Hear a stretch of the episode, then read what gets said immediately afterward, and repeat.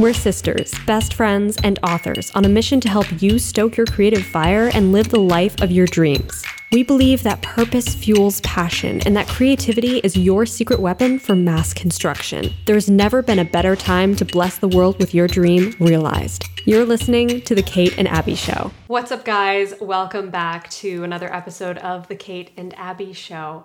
Today's episode is kind of special as we are coming to the end of the year. This is the last podcast episode of the year. So, Crazy. Kate and I thought that we would do something kind of fun and special for this last episode of the year and do a Q&A with you guys. So, a couple days ago, I posted a post in my community on YouTube and asked you guys for your questions, and tons of questions came in.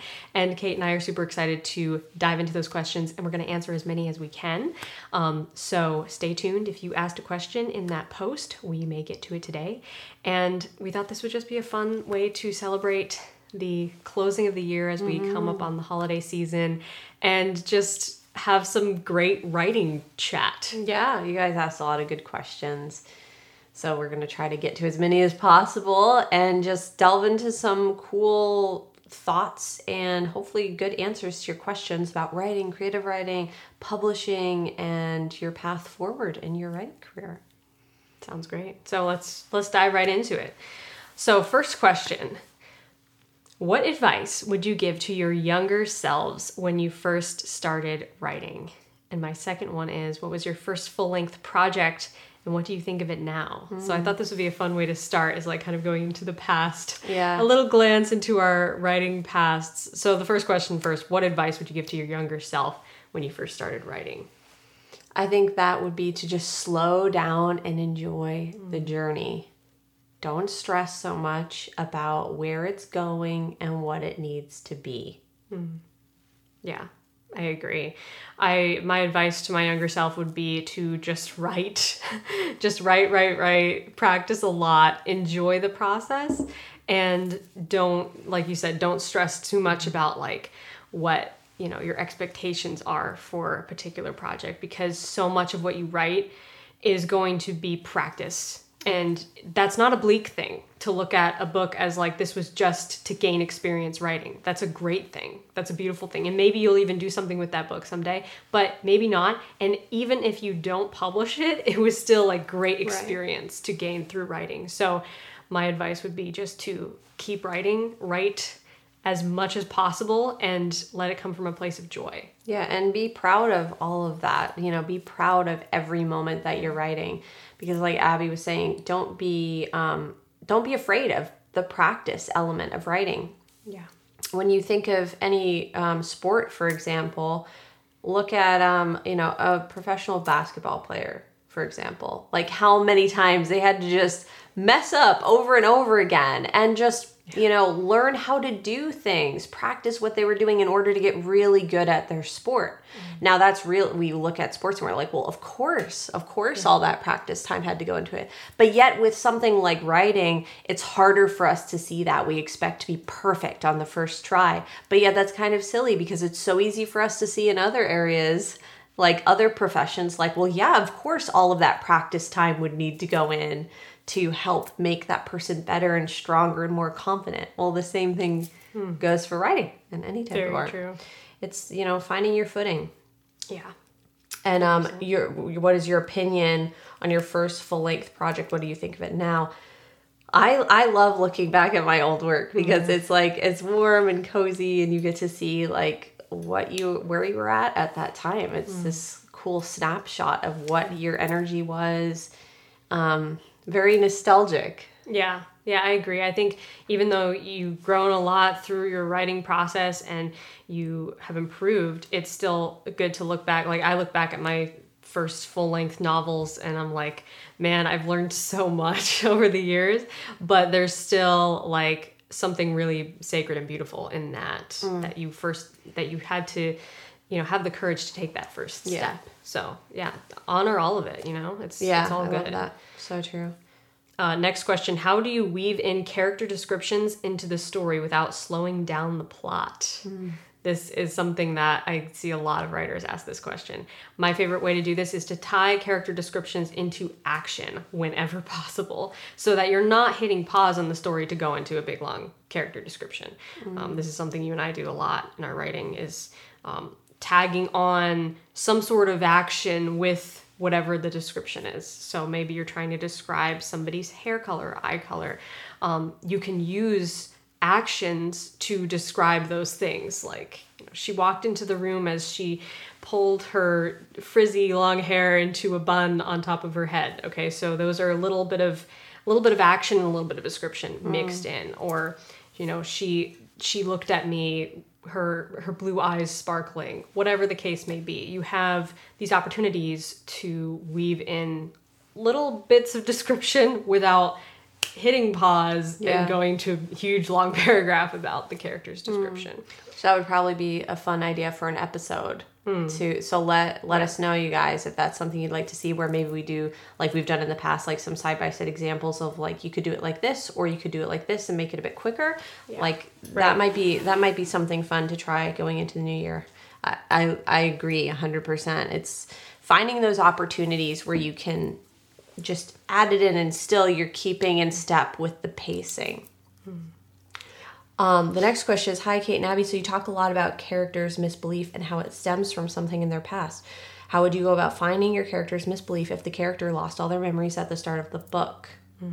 I, I feel like you could answer this one really well because you actually talked about this in your analysis you did of um, strong female characters when you talked about um, Captain the, the Marvel, amnesia, yeah. and then then you brought up Anastasia as a really good example right. of a story that where you can take the amnesia yes. thing, but make it very interesting, very um, really sinking into what the character's trying to accomplish, what their conflict is, even though they don't remember. Yeah, exactly. It's it's so true, and um, yeah, because with the amnesia trope, you sometimes have this opportunity of like, oh well, they they like don't know anything about themselves, so there's nothing to work with here. But that alone can create a lot of internal conflict. And like Kate said, referencing the Anastasia example, Anastasia is a great example of a character who has really good internal conflict because of her amnesia. Like that's what that's what spurs her internal conflict. That's what spurs her desire to go find her family, find out what happened, where she came from, who she belongs to, and her fear that there's nobody out there for her. So there's like this push pull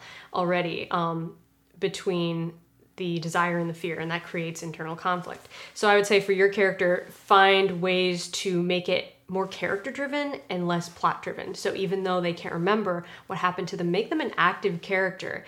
Maybe she is actively seeking out what her past is, what trying to learn where she came from, or maybe she finds clues um, about the past and is trying to piece them together and find the answer. There are so many ways to make your character, even if they're have suffering from amnesia, have deep layers of beliefs and conflicts, even though they can't remember their past.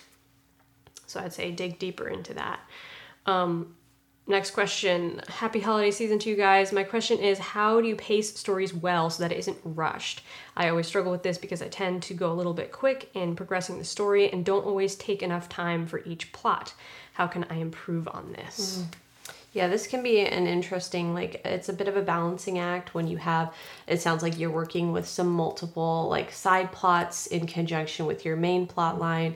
So, really, just finding moments to progress those side plots without, like, bringing the main plot to a screeching halt. Mm. Halt. So think about, and this is actually uh, something I worked with in a, a novel I just finished writing over the summer um, is how does it tie into the main plot? Because that can really help you spend time a little bit of time on everything without stopping that main plot from moving forward. So maybe it's that, you know, how those sub characters are relating to the main character. Maybe the main conflict ties into some of these side conflicts. So they're all sort of playing off of each other.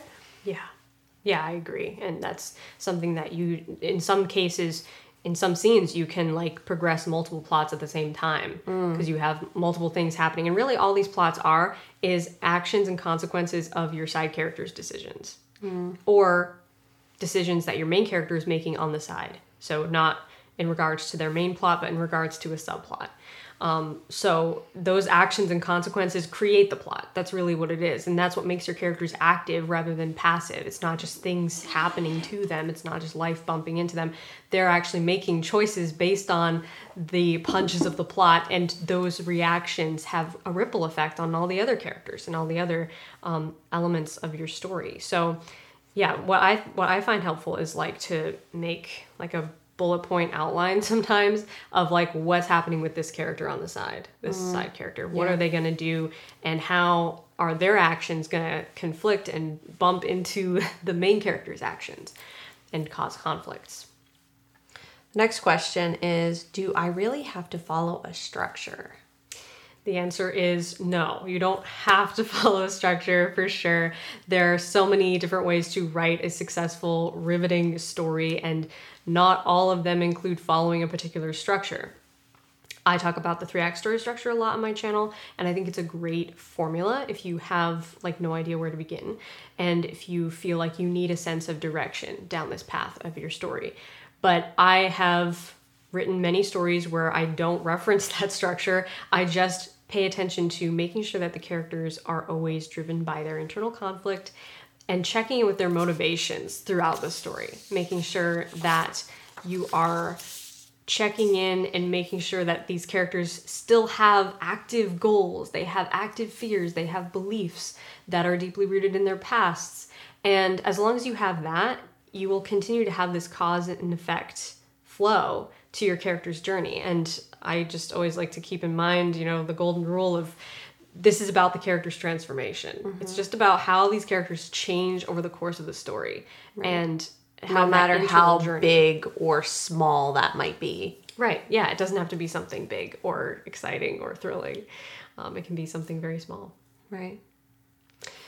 This is a question that got me thinking after watching you and your sister's podcast. When writing a collaborative book with a planner and a pantser, are there any serious issues that make it impossible to create a book together?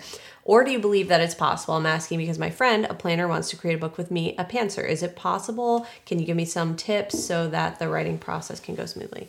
So it's definitely possible. We're actually three books into our delightful series that we hope to soon, perhaps next year, share with all of you guys.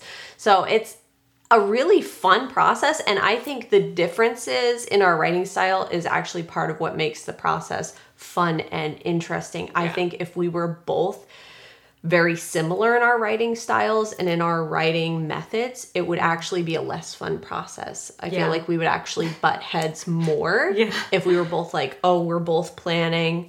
I think that would actually be more difficult. Yeah. Because as it is now, Abbie and I really work together based off of what is our all right what is my strength what is the you know the unique thing i can bring to the table and then the unique unique strength Abbie can bring to the table is completely different and they work really well together.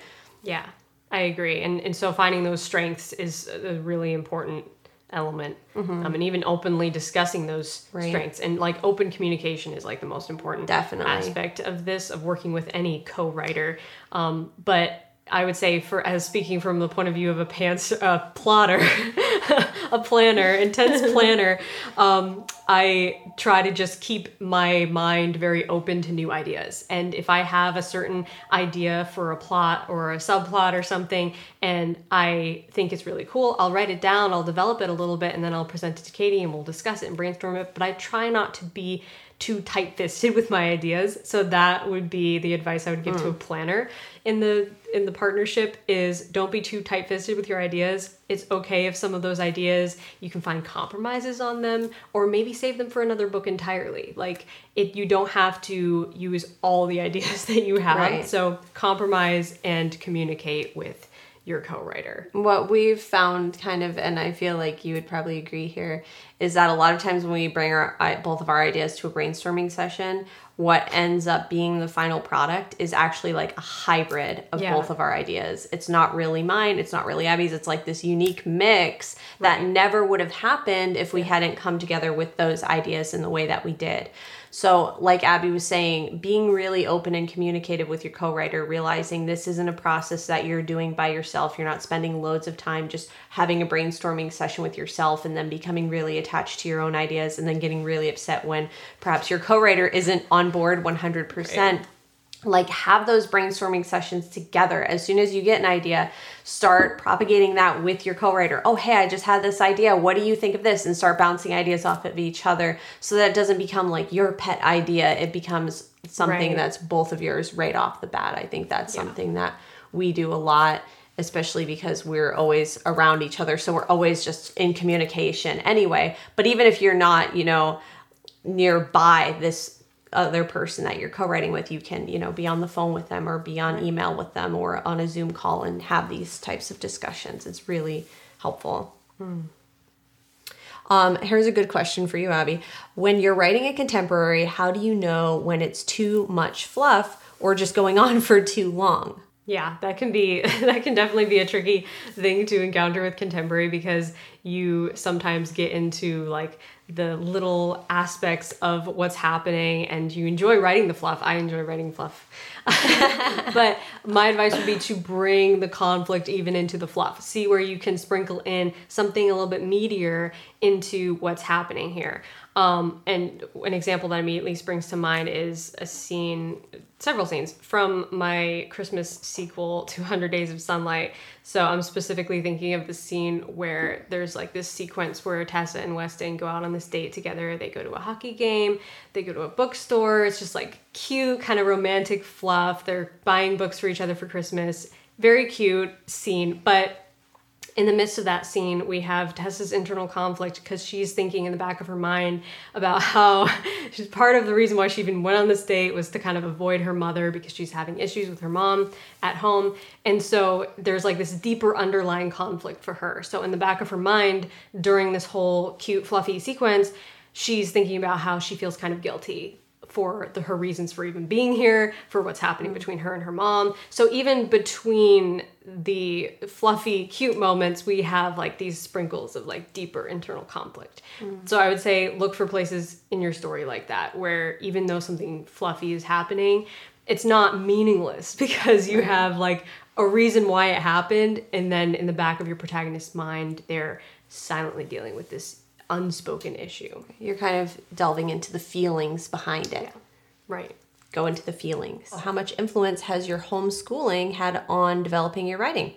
Um, do you think it would have turned out differently if you went to regular schools with a stricter schedule? Homeschooling, and I think Abbie would probably agree here too, but for me, homeschooling was the single biggest thing that influenced my entire life and my writing yeah. career. Absolutely. Um, our my, me and Abbie were homeschooled by two artist parents in Vermont, and we had lots of time given to us in our daily schedule to delve into our creative writing and any other creative projects we want to work we wanted to work on. So that was a part that was a mandatory part of our daily curriculum among all the other subjects we were given ample time to creatively write and having that freedom of being able to move the schedule around based on when we were feeling that creative inspiration having our mom be like hey if you want to write right now you can take time to write right now that was like yeah. invaluable and and having that space where not only were you encouraged to create but you were given like this safe welcoming space to create that was what really allowed those early um, sparks of creativity in me to really develop. Yeah i agree. I, I echo that 100% for, for me too.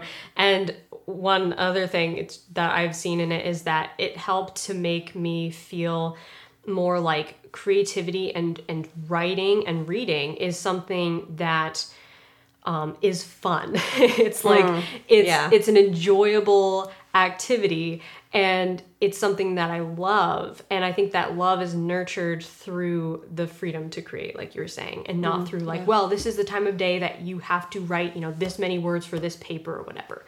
Like it was it was an enjoyable experience for both of us because we had a natural inclination towards it and a talent for it and wanted to nurture that talent. Right. And that I think is the most wonderful gift that you can give any child, mm. any person, yeah. is the freedom and the inspiration to create in their own time. And you'll find that what you are naturally gifted at and what you have been given a talent for, you gravitate towards. Mm. And if you just nurture that, it will become like this active thing in your life. Yeah, absolutely. So, so like it, there was that total shift from it being something we were like forced to do for a certain amount of time to this really fun thing that we like couldn't wait to do. And um, our mom particularly always read to us. She made reading like the most fun, enjoyable thing, and I think that was part of why we fell in love with books was that element as well. Uh, next question How to give each character a different vibe, personality, backstory, and flaws, etc. This one got a lot of upvotes. I know a lot of writers are wondering mm. how to make your characters feel different. Kate and I have done a few podcasts where we've talked about this mm. specifically. Yeah, character um, voice kind of. Which I mean, it's it's kind of going beyond voice, like how to make them unique as mm. a character themselves. But that that's really where their voice is coming from too. Right. Yeah. Like starting with the personality thing is what I I would say is like the best first stepping stone for this is like what is their personality and making sure that they all have something a little bit different about their personality. You could use a personality typing system like the Enneagram to help you out with this. Um, is a great starting point because already you have nine very distinct personality types. They all have different desires and fears. But beyond that, you can start to shape these characters based on their pasts, based on what I like to call the WWW rule, which is their weapon, their weakness, and their want. So something that they desire in life, or their greatest strength and their greatest weakness. So those three things alone can kind of create this really layered, complex person that from there you can start to build on with more layers of like what are their hobbies, their interests, their you know style, where they come from, who they've grown up around, um, what they do for a living. All of those things shape their voice, shape how they carry themselves, how they behave. Um, so yeah, you can just go deeper into all of these things. I would highly recommend checking out my video on the ultimate character profile because I dive deep into it in that video. And I also just did a live training recently on advanced character creation that you might want to check out. We will leave the links to all of these resources in the description box below. All good advice. This next question is how to how do I make action scenes feel non-stagnant? And how do you balance that? Um, we did a podcast episode a while back, and we can link this too, um, which is about how to write realistic fight scenes, and it works really for any type of action scene, including like high fantasy battles, anything like that, anything that has action. Um, and Abbie and I have talked about this a lot that keeping in mind, this is probably the number one thing, is to keep in mind that the pace that your reader is reading at, like how fast a person can read. Yeah. So you want them to kind of see the fight, like, you know, as quickly as they're, reading, it, Yeah. right? Right, because it's like happening in real time in your brain. Yes. So if you like take a long time to describe like something that's happening, then it's slowing down the pace at which you're seeing it in your brain because your your brain is piecing together this imagery, right? So fast pace is always better for like an intense action scene. Right. Um, unless you have like this moment where like there's a pause and there's like this moment of inward reflection, there may be a time and place for that. So just like play with the pacing and see how it looks in your mind. Like if you were to read it to yourself, how quickly are you seeing the events happening in your mind?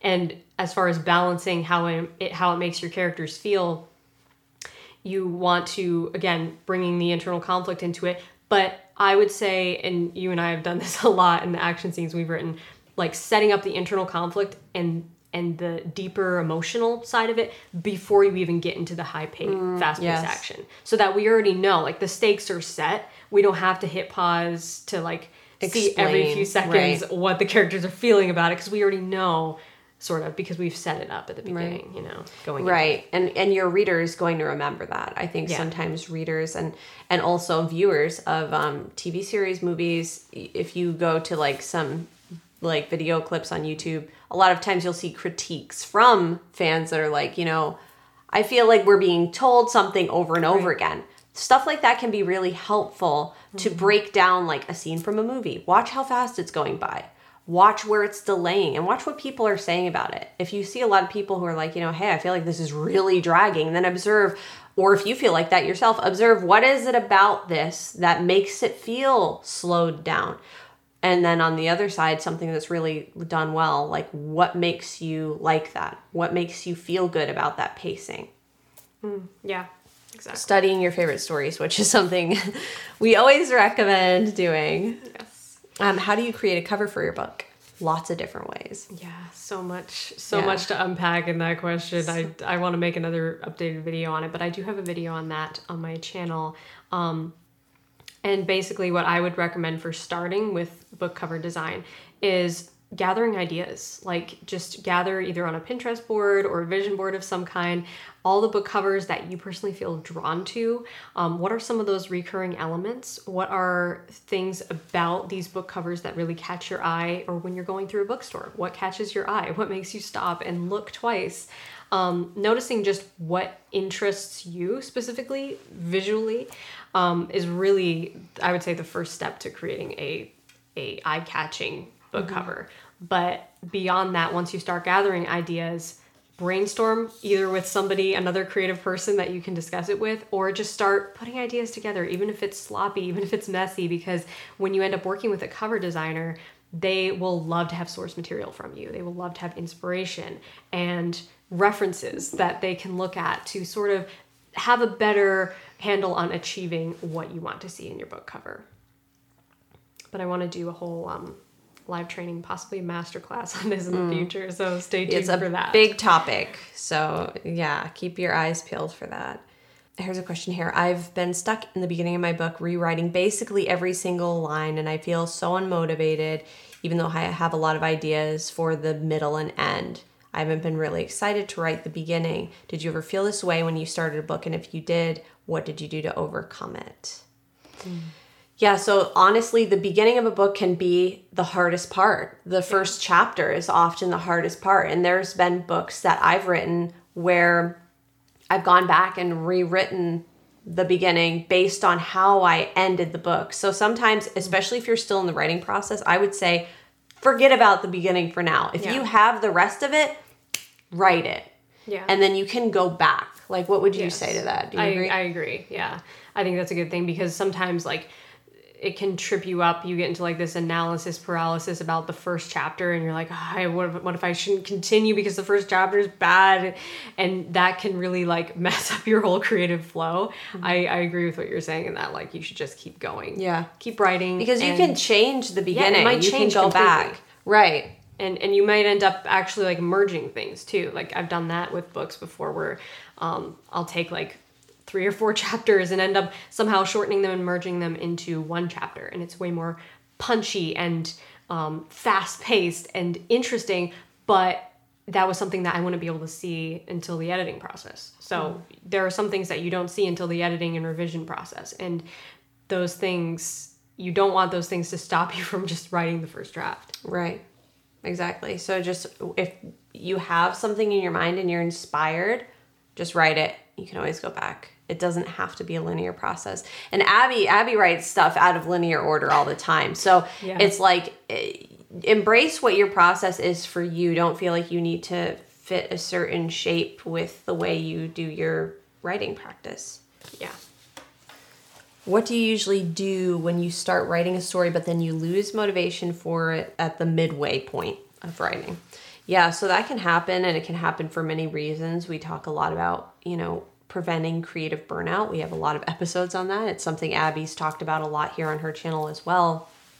And I think that's something that's really common. Mm, like yeah. midway through the book, um, you've probably written quite a bit at this point, and that's very common to feel that way. Yeah. And I think one of the things that can help you regain, like reignite that passion, is to remember why you started mm-hmm. why you started this project in the first place and to also do things to help look after yourself like make sure you're nourishing yourself creatively.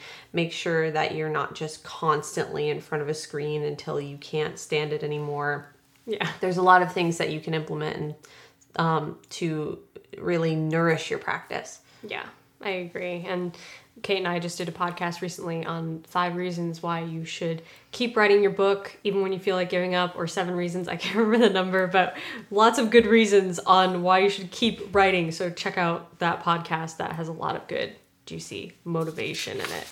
I also just made a video over on my channel that talks a bit about like something you can do, like this one piece of advice I would give to people about how to cultivate and not allow your creativity to just vaporize because of everything else that you're stressing about in your life. So yeah. that's something you can check out too if you'd like. What do you think about social media as a way to get more people to know about your writing? Any suggestions on how to do that? Yeah, social media is definitely a great way to start building your author brand, start building your author career, and finding your readership. So, absolutely, it is a great platform to use for that. The the thing you want to really start asking yourself and digging into is how would you be presented a book or a brand um, through social media in a way that makes you want to engage with it? So what are some things that you engage with? What are some books that you when you see them show up in your instagram feed or your facebook feed or whatever you're like oh i want to learn more about that. What are those common threads that show up and make you want to go deeper? And how can you bring that same energy to what you promote about your book? So, one of my favorite rules of thumb for self promo, for book promo, is to be your own biggest fan. Like, talk about your books like you are a fan of them and like you're actually genuinely enthusiastic about these stories. I mean, you are deep yeah. down because that's why you're here yeah, doing like, it. you were so passionate about this book. You spent hours and hours, hundreds of hours, days, possibly years of your life yeah. with it. So you are the biggest fan of it. Right. That's so, so true. Bringing that energy to your social media is a great starting point. Let that be like the golden rule that you follow, and then just get creative on ways to present your work through social media. Um, I want to do more videos on this and possibly some master classes on it as well in the future because it's such a big topic. But and another good starting point. Yeah, definitely. And another thing too for some of you who might be like less inclined to use social media, which I totally get because I use social media very lightly. In fact, pretty much not at all. If you've been around on my channel, I don't really use social media too much except to um, post YouTube videos. But um, you can find like if if that thought is overwhelming, like oh my gosh, building a following on social media, I wouldn't even know where to start. I don't even like doing that. I'm totally there with you, and you can find the one that works for you rather than feeling like you have to do all of them. That's a huge yeah. myth out there. Like you have to be everywhere. You have to be on all these platforms. You have to spend right. your entire day making content because I know yeah. a lot of you writers want to spend your day writing. you don't want to spend your day yeah. constantly making content and blog posts and videos and and micro content and whatever. That thought can be kind of scary, but you don't have to. You don't have to be everywhere. You can find hmm, maybe I like making videos. Maybe I like having a blog. Maybe I like posting a photo every day. So you can really find the one that works for you and just work on funnel your energy into that one. And then it becomes far less overwhelming. Yeah, I agree 100%. How do you manage to stay focused on your writing? This question can go in multiple ways. Like, how do you stay focused on writing a specific project, or how do you stay focused when you're writing? Like, there are so many distractions that's keeping you from it.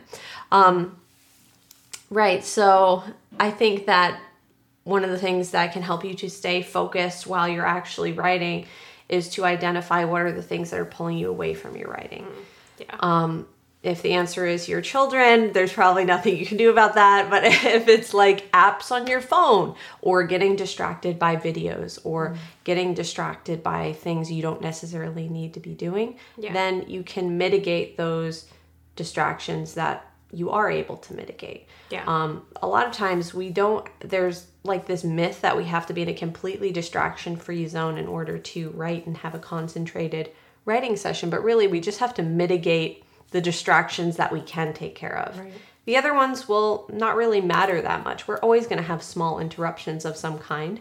Yeah. But take care of the ones that you can, like emails, notifications, phone calls that aren't important, etc., etc. You know what it is for you. It's going to be different for everybody. Mm. Yeah, I agree.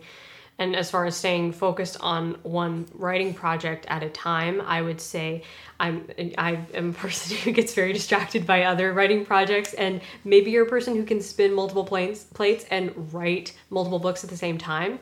If so, do that if it works for you.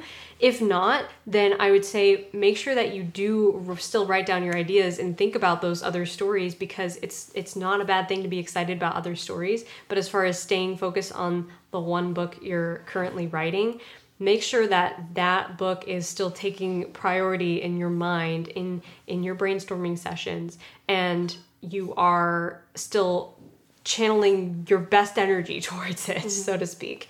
You're still putting your best foot forward on it and focusing on it. And if you feel like you need fresh inspiration for it or you just need to set it aside for a few minutes or a few days to write something else, then do that. Give yourself the freedom to do that. Don't make it um, a chore like I need to finish this until it is done because that that just might not work for you as as your writing process. So and that's totally fine. Everyone's writing process is different. Right. Exactly. Uh, next question. Hi, Abbie and Kate. I haven't been able to write anything because I always have this mindset that my writing must be perfect in order for people to enjoy it. But I struggle to not compare myself to other writers who are better than me. How do I stop comparing myself? Um, I would say the the way to stop comparing yourself is to figure out first of all what is the root of that cause. What is triggering the comparison? So identify what that is is it you're scrolling through social media looking at other writers and then those thoughts of comparison are coming into your mind? Or is it when you're like physically with a group of people talking to them and you start comparing yourself to them? Maybe it's a writer group or whatever. Like figure out what is that trigger? What is triggering the comparison?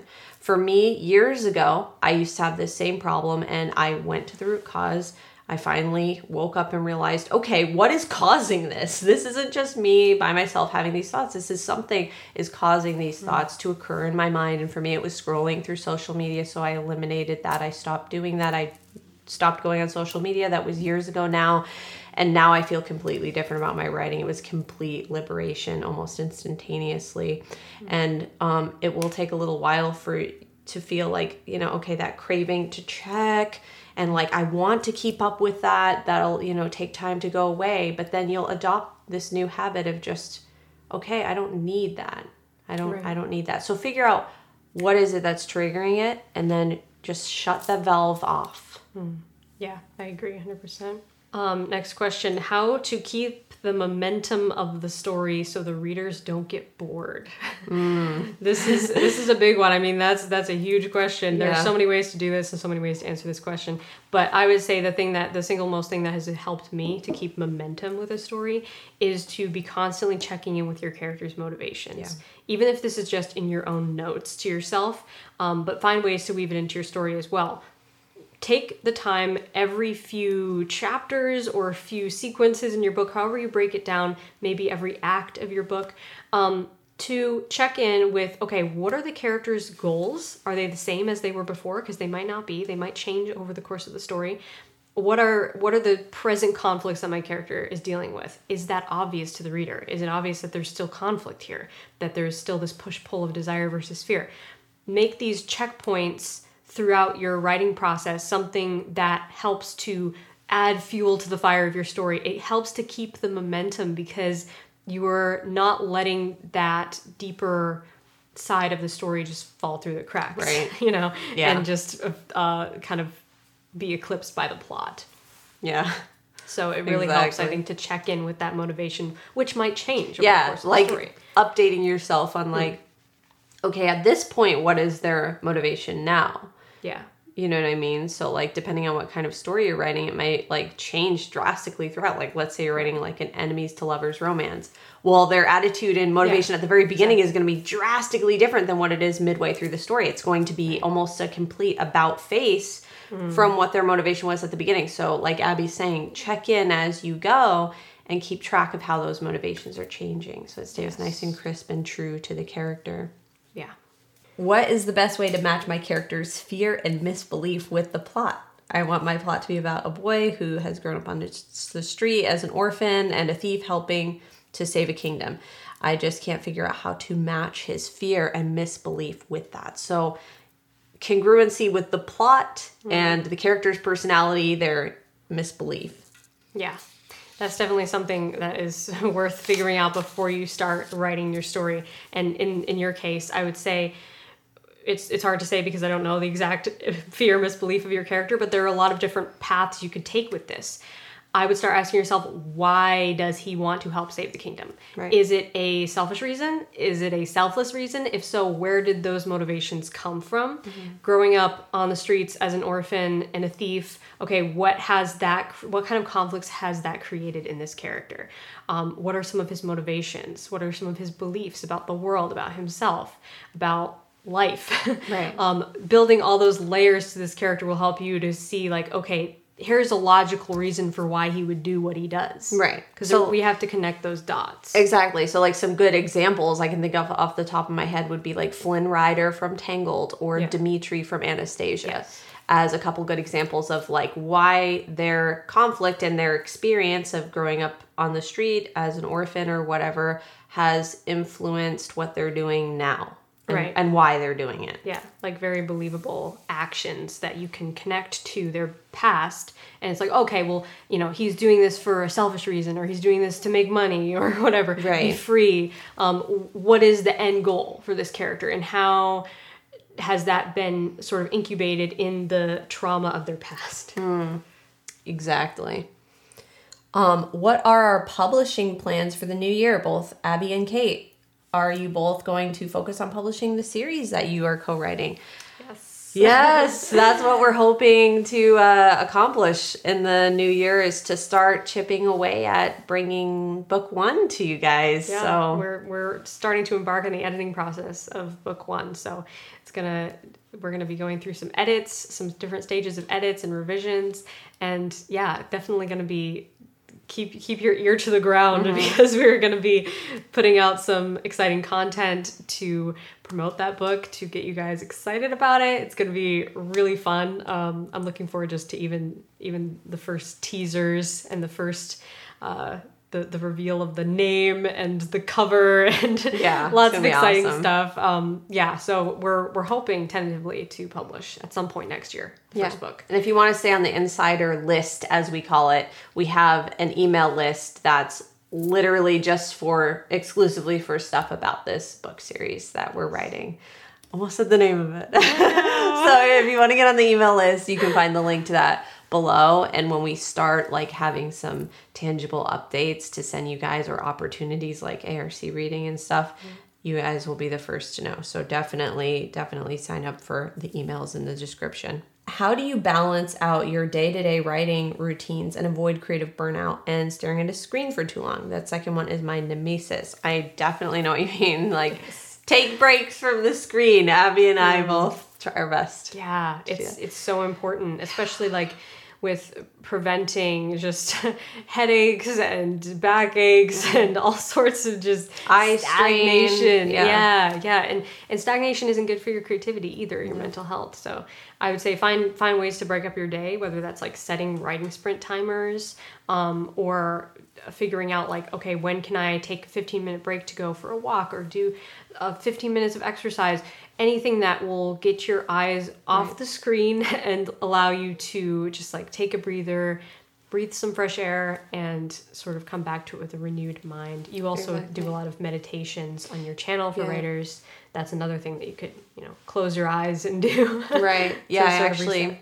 I just did one on my channel recently that's like a really quick little breath work practice. It's like 5 minutes to just, you know, take a pause, do some deep breathing. You can do it outside would be even better. I also have an entire course that's all about mind body spirit wellness specifically for writers. So if you're a writer who's like I need to get out of burnout or just prevent burnout from happening, You'd probably really like it's like a 10 day writer's retreat, and I think you'd probably get a lot out of it. It kind of just goes, I walk you through it step by step, and there's four videos each day, including like nutrition, a movement practice, a meditation, and a motivational talk. So it kind of covers everything.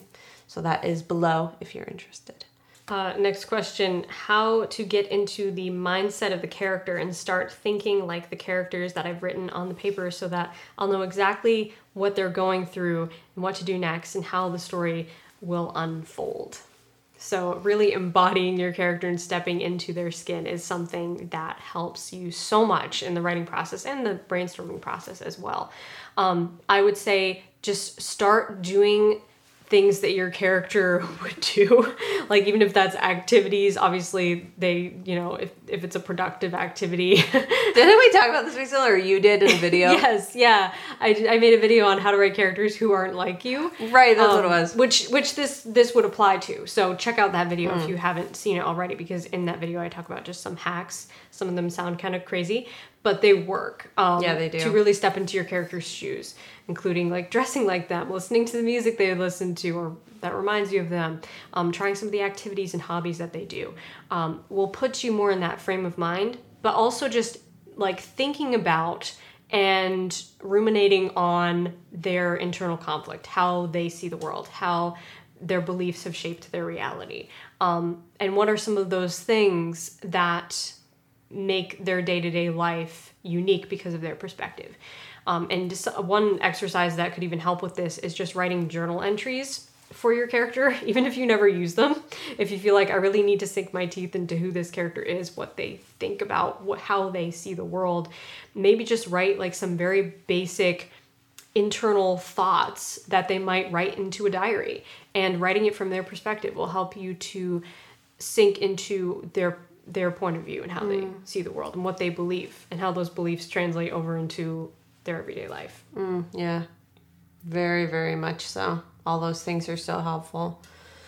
Um, so our last question is how do you come to the conclusion that this is a great question that your revising and editing is finally finished so you don't end up rewriting the same story over and over for eternity. I I feel that in my soul. I think we I think so many of us right now are probably laughing as I'm reading that because it's like yes, this is very relatable. It's like you could edit a thing forever. Yeah. and you're not necessarily making it better. Like let this thought liberate you. You're not necessarily making it better. You're just making it different. Yeah, true. right? So that can really liberate you from the idea of like oh but it would be better if i just did this. But it would be better if i just did it one more time. It'd be better if i just revised it one more time. Mm, it would just make it different. There Yeah. does come a time when it's like nope you know this is good this is good this is solid and it's it's ready to be released into the wild now and Yeah.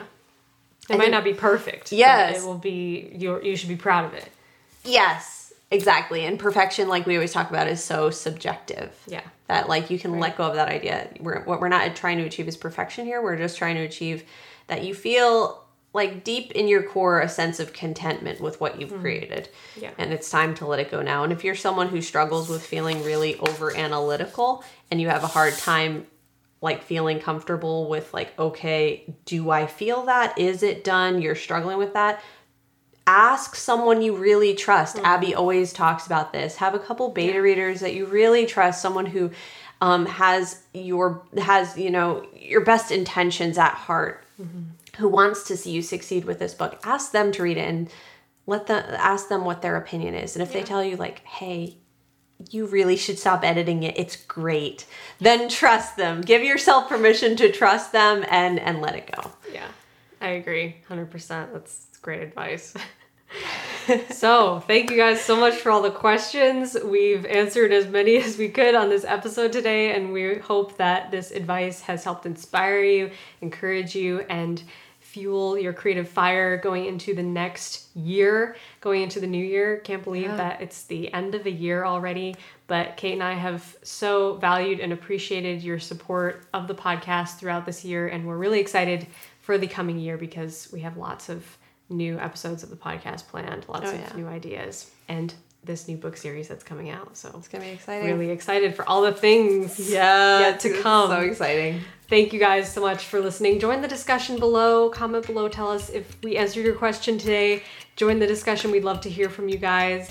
And we'd love to hear about your New Year's projects. What, you, what are you planning to write in 2024? I can't believe it's going to be 2024 already. It's crazy. It's amazing. But thank you guys so much for watching and listening. If you enjoy this podcast and you get value out of it, go to patreon.com slash the Kate and Abbie show to help us keep this show alive and free of interruptions. And until next time, Stay stoked. and rock on.